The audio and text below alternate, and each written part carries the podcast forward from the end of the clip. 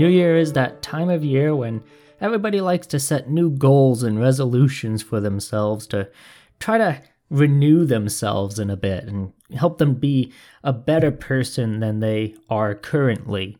And as I was thinking of that, how people try to renew themselves in this time of year, it, were, it reminded me of that part of scripture that talks about us becoming a new creation when we give our life to Christ. And so I wanted to go to that passage today. It's in 2 Corinthians chapter 5. It starts at verse 16. And we're going to read through this and, and talk about what it means to become a new creation and what that process looks like and how it affects our life. And in this passage, Paul just finished talking about how when we leave our earthly bodies, this physical body, that we go to be home with God in heaven. And so that's kind of the backdrop into what he's about to talk about. And we'll begin reading in verse 16. It says, So from now on we regard no one from a worldly point of view. Though we once regarded Christ in this way, we do so no longer. Therefore, if anyone is in Christ, the new creation has come. The old has gone, the new is here.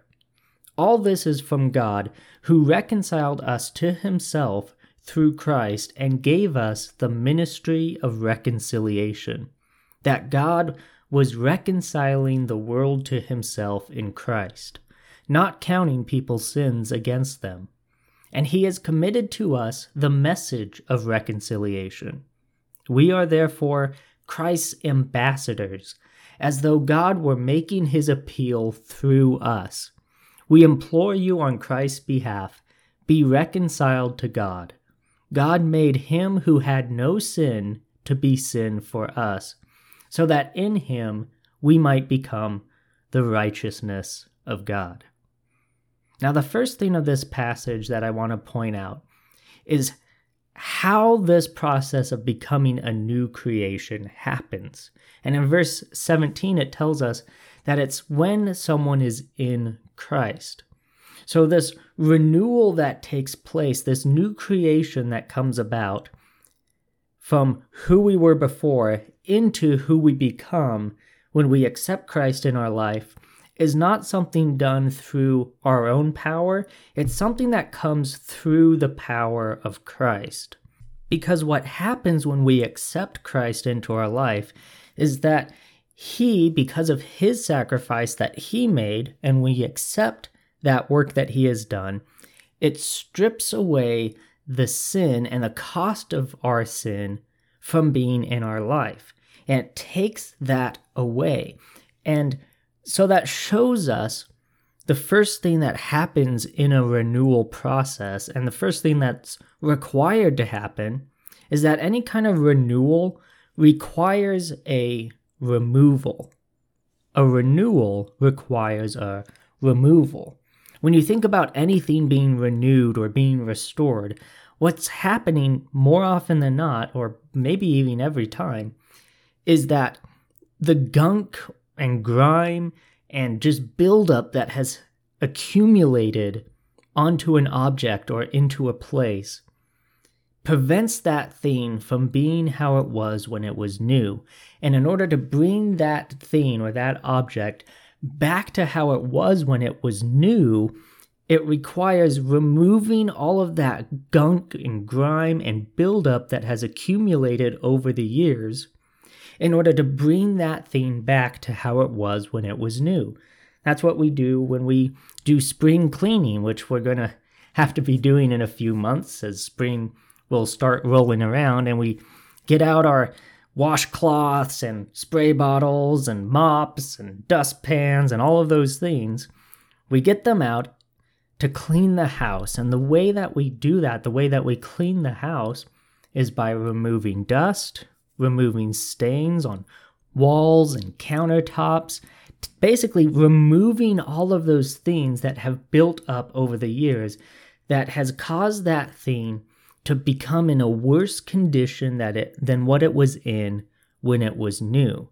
And see, we need to remember that when God created people, He created us without sin. He created us to live forever because we didn't have that curse of sin and death in our life. That's how God made us to be. But when sin entered into our lives, that gunk and grime began to build up in our life, and it brought us into a worse condition than what we used to be in. And so, in order for us to be renewed, we need that gunk and grime that comes from the sin in our life to be washed away, to be cleansed, to be removed, so that we can be renewed. And when we understand the renewal process in that way, then when we think of renewing ourselves or making ourselves into a better person, what we're doing is not making ourselves into the best version of us. Really, what we're doing is making ourselves more like Christ. So it's really the opposite of making ourselves the best version of ourselves, because in actuality, it's making ourselves less and being less like ourselves so that we can be more like Christ. Scripture talks about, I must decrease so that he can increase, meaning the qualities about myself, those selfish, sinful, natural qualities that are in us, need to decrease and need to be taken away so that the righteousness of Christ can begin to take place in our life. So, in that way, we are renewing ourselves not through our own power and not through becoming the best versions of ourselves, but it's a renewal process that happens through the power of Christ by God reconciling us to Him and making us more like Him. And the closer we are to being like Christ, to being like that example that Jesus has set for us, the more we become like that, the more we will be returning to the state that God created us in before it became soiled by our sin. And so that's what this renewal process is allowing Christ to take that sin away to make us more like him, more into the into what we were originally made to be like. And then Paul goes on to explain that through this renewal process, what happens is that we are then given the ministry and message of reconciliation. And of course, reconciliation is that word that just means being joined with God again. That we have been separated from God and we are rejoining with God. And that is the ministry and message that we have been given, which I love that because it's not just a message of salvation. That's not all the gospel message is. It's the biggest part of it, I would probably say, that people can have salvation and that receive that saving grace and freedom from sin in their life. That's incredible. I don't want to downplay that at all ever in my life. But to understand that there's more to the gospel message than just salvation, even. Because it's not just about that get out of hell free card, it's about reconnecting with our Lord and Creator. And that's the reason why God sent his Son to die for our sins, to pay the price of our sins so our sins could be removed. He did that so that we could be reconciled to him in every part of our life, in every way. And so, this reconciliation is us moving out of our life of sin and into the grace of God and into relationship with Him. And that ministry that God has done, that work that God has done in our life, is the message that we have been given, and the, the ministry also that we have been given to go out and present to others. Is this renewal process of moving closer to God. That's what renewal is this process of moving closer to God. And it really is a process. It is not something that happens overnight to anyone. And it's not just one event of one prayer that is prayed to receive salvation in our life. And then after that, everything is peachy keen and there's no more work to be done in our life because there's a lot of issues we still have that we need to work on. Again, not through our own power, but through the power of Christ, allowing Him to make us more like Him. That is a process that continues even after salvation.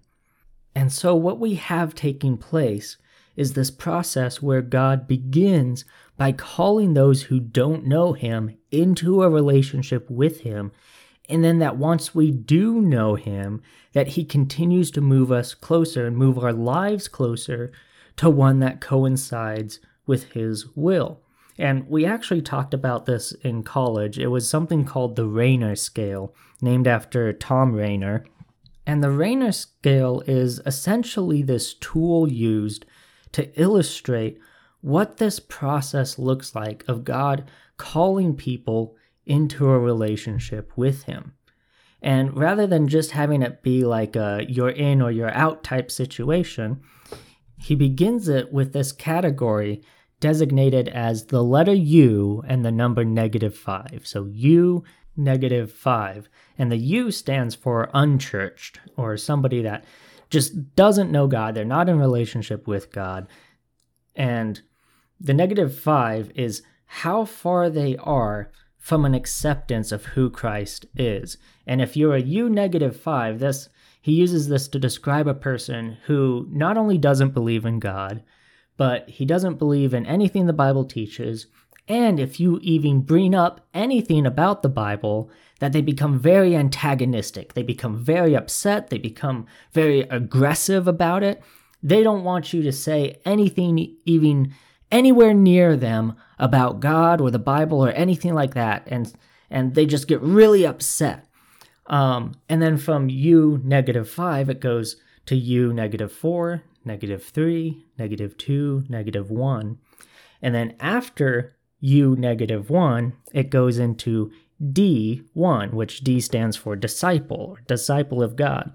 And essentially, what this uh, scale is made to represent is this idea that people will be very antagonistic about God, they'll be very aggressive towards anything with the Bible, and they eventually begin to at least, you know, become neutral maybe, where they're not really interested in it, but you can talk about it around them or and then they become kind of interested in some of the ideas and, and, interested in what the bible teaches and and basically this process goes along until they reach that point where they accept the message but what i really love about the Rainer scale is that the scale doesn't end when somebody accepts Christ.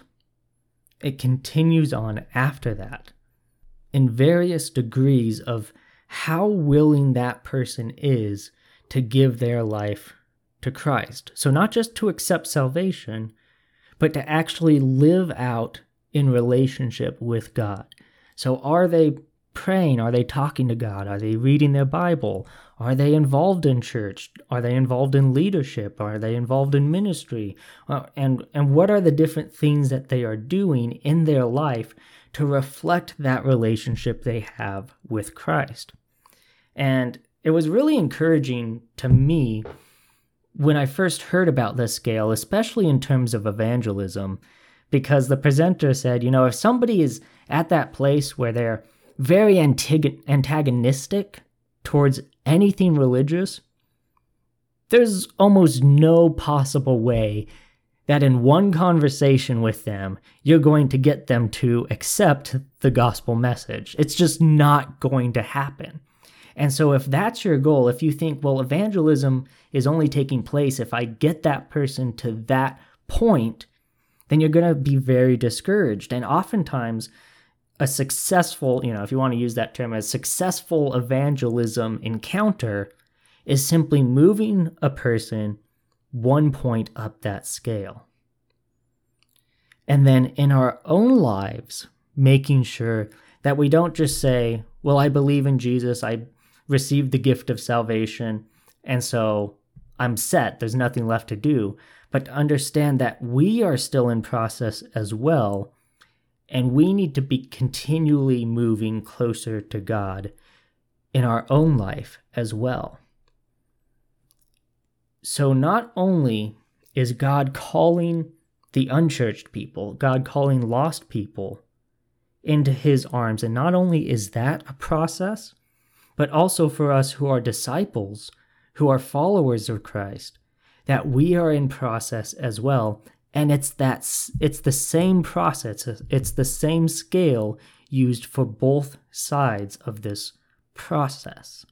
And so when Paul here is talking about this ministry and message of reconciliation that we have, what it's talking about is understanding that we are still in that process of renewing ourselves by allowing God to remove the sin from our life so that we can live a life more in line and more in accordance with His word and His will. So, to not only realize that that renewal process is happening in our lives, but to also take that message to others and invite others along with us in this renewal process and in this process of being reconciled to God. And then Paul ends this passage by saying that as we participate in this renewal process and as we become disciples and followers of Christ, that as we do that in Christ, he says that we might become the righteousness of God. And this is a really exciting idea when you understand it. So let's break it down a little bit about what does it mean to be the righteousness of God? Well, righteousness is to the actions that are right, right? To do what is right. And of course, we're not great at that. we we tend to do a lot more wrong than we do right, it seems like. And so the righteousness of God, well, God is perfect, so everything he does is right. So, how is it that we, who are not right and often very wrong and very mistaken and misguided, how do we become the right works of God? Well, what happens is that when we allow this renewal process to take place, that we become a new creation, we're no longer like how we used to be, but now we have become less like us in our sin nature and more like Christ in his righteousness, in his will, then what happens is we receive this ministry and message of reconciliation, that we're moving closer to God, and we're inviting others in that process with us to move them closer to God as well. And when we are participating in that ministry, we're participating in that work, it is the work that is the kingdom of God. That's what it means when it talks about the kingdom of God. It talks about God bringing people and inviting people into relationship with Him. So, when we are participating in that, because God has allowed us to be transformed into a people that are doing that work, then the work that we are doing is reflective of the will of God and the work that He is doing in the world through us. And in that way, we become the good works of God. We become a testament, our very lives become a testament of the work that God is doing in our life. And then by allowing God to work through us, we are allowing our lives to perform the works that God is wanting to do through our lives. And so the good works that are being done are not the good works from us, remember, because we can't renew ourselves. It's Christ at work in us as we allow Him to work in us. And that as we allow Him to work in us and through us, it is God's work being done through our lives. And since righteousness is that right work, it is that good work that is being done through our lives, our lives are reflective. Our lives are that witness and illustration and testament of the righteousness, the right works of God.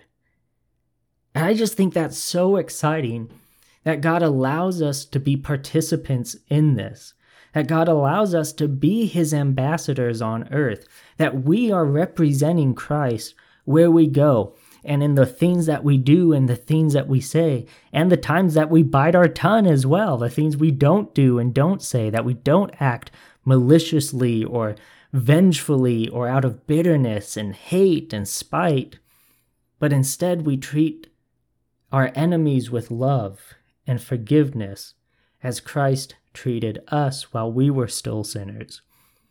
That as we do that, as we step into that role that God has given to us, that we become renewed into this role, this right role of God's righteousness, this role that we clearly don't deserve, but through the power and work of God, we are able to step into that role that He has prepared for us. And Paul even uses a great kind of other side of the coin illustration for this when he talks about how Jesus, who had no sin, became sin for us. That Jesus, who lived an innocent life, who had no sin, and who had no reasoning, no good reason, really, when you think about it, to take our sin onto his life he had no reason to do that. But because of his love for us, he did that anyway. What you had happening was Jesus stepping in to a role that the Father had prepared for him to become sin, to become the embodiment of our sin, and to become the sacrifice for our sin, a sin sacrifice to pay the price for our sin. God made him who had no sin to be sin for us, so that in him we might become the righteousness of God. So just as Jesus really had no reason in his innocence and his perf- uh, perfection, had no reason to become sin, to step into that role of our sin, in the same way, we have no right to step into the role of the righteousness of God. But just like how the sacrifice of Jesus was made possible through the work of the Father, so it is in our life that even though we have no right to step into the role of the righteousness of God, that because of God's work in our lives, as He reconciles us with Him, that He strips away the old things, He removes that sin from our life, He removes who we once were as terrible people, chasing after destructive tendencies because of our greed, our lust, our desire for power and control, that God removes those things in order to allow us, through His power, to step into this role as the righteousness of God, doing God's work through our lives in this world for everyone who still lives on this world that He is calling to Him, which is everyone both those who don't know him and those who do know him, but just like us, are still in that process. And God uses us as we allow it, and only as much as we allow Him to, to do His good work in us and through us. And so we then need to humble ourselves, submit to His will, and in His power, step into that role that God lays out for us to walk in. And we should always be stepping into that role, no matter where it is or what it looks like. And so, again, as this is the time of year when people are seeking to renew themselves, I want to challenge all of you to rather than thinking of it as renewing yourself, to understand it as this process of allowing God to renew you through removing the parts of you that go against the will of God, by making you less so that He can be more represented in your life. And to understand that it's not just about becoming the best you, it's about becoming like Him and moving into a closer relationship with Him so that we can step into the role that He has prepared for us of being His representatives, His righteousness, His ambassador in this world. And so I want to leave you with the question of how are you going to let God do that? How will you let God's renewal process happen in you and through you this year? And allow God to show you what changes He wants to make in your life, what things He wants to remove so that you can better represent Him what ways does he want to move you into a closer and deeper relationship with him so that you are prepared to walk in this role? And what does that role look like for you where you are? You have to be willing to let yourself decrease so that he can increase, so that you can become a new and renewed creation. And that's today's Sermon in the Pocket.